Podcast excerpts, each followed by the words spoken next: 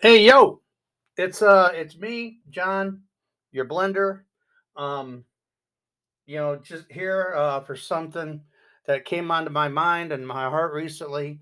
Um, I like to watch wrestling.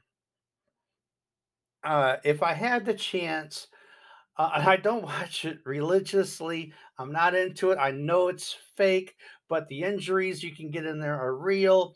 Uh, you know, they they choose their winners in advance, but the athleticism involved is real. There's been some other athletes who've done time in the UH uh, U, UFC, UHF, and the UFC, and like other basketball, football, whatever um, they try it out. And it's like, man, it's kind of hard. You got to be a, a certain kind of athlete, cardio, strength, and stuff to pull things off. And then just to go do it in another city another day. Um, so they take their, you know, they get they land on their back. You do it enough times, you get used to it, I guess. Um, my dad used to take me to Cobo Hall in Detroit when I was young, about seven years old took me to Cobo Hall in downtown Detroit to see wrestling. It was like the, the original Sheik versus Harley Race. Um, there was Captain Ed George versus Bulldog Don Kent. That was a bloodied up match. Uh, Bobo Brazil went against somebody. Yeah, I'm talking Motor City Wrestling here, dudes. And then it was Andre Giant versus the Wild Samoans. And what was so cool about watching Andre in person is that, and and I guess tall wrestlers of today is anybody who's got seats on the floor, which my dad got us seats on the floor. When Andre the Giant came out, everybody stood up. Not that they had problems seeing Andre. There was no problem seeing Andre the Giant. He was like a little over seven foot tall, but just to see how much taller he was than you. And when I was seven years old, he was like t- more than twice as tall as me. Um, and my dad took me there, and it's like, hey, that was pretty cool, you know? It's like, all right. And when, when you're a little kid, I mean, these people can be superheroes to you. John Cena, you know, he doesn't wrestle anymore, but he's got more make a wish requests and fulfill fulfillments than anybody else. And so the way his character was in, in the wrestling on TV, it was you know, like a superhero. And wow. Um, so I, I can I can uh, respect that. Um, and then now in the days of social media, you know, you find that the people are actually human beings. They got their own lives outside of television. It's like watching a soap opera. Then you see the actor or actress in real life. Um, but now it's like, yeah, they're, they're real people, and they many have real problems. Recently, one of the people I used to watch, um, Scott Hall, he passed away a couple hours ago. Um, he had he fell and then hurt his hip, needed surgery, got the surgery, and I guess there was a blood clot that moved, according to what the story is. And he had like three heart attacks, and they took him off life support Monday, 14th, and he passed away. Um, you know, I was wondering if the man ever knew after he got his hip surgery when he came out that in a couple days later he would be dead. Did he know? Probably not. Um, and then, you know, outside of him, you know, there's people that, um, you know, a friend of mine, her mom died, age of 95. And then you know some people.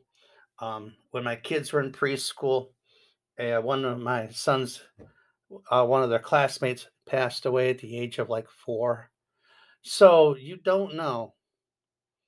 What, what, my point is that you don't know when it's someone's time. And especially in these days of COVID, you know, people get COVID, hey, you know, mild symptoms or no symptoms, but then somebody else would be seriously in the hospital, and then somebody you never expected, healthiest person around, dies of it. You don't know when people are going to go. And, you know, you talk good about the person after they're gone or while they're hospitalized or something. My point is, can we start talking nice to people now while they're still here?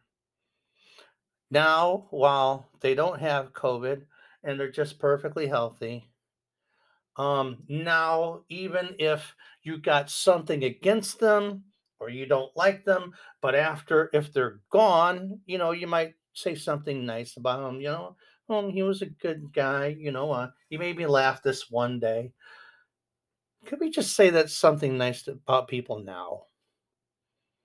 Because you never know. Find somebody close in your family, in your household, at your work, um, uh, in your neighborhood, stranger, find something nice about them, and just tell them that. Because God knows when, if you turn on the local news, the first six stories uh, in there is going to be something bad. Somebody died, war's going on, this is happening. And by the time you get to a good news story, it's like almost over. Um, today, you know, it was funny stuff in sports and, you know, weather. Hey, it's going to start getting warmer this week. Cool. But yeah, just start saying something nice about people while they're here, and especially to them. I find at work that um, the only time I would really see my boss is if I did something wrong. I felt that one day um, when we had tag relief at work, I was loaned out to the garage to be an inspector, and then there was something that was caught by the person that was putting on the part.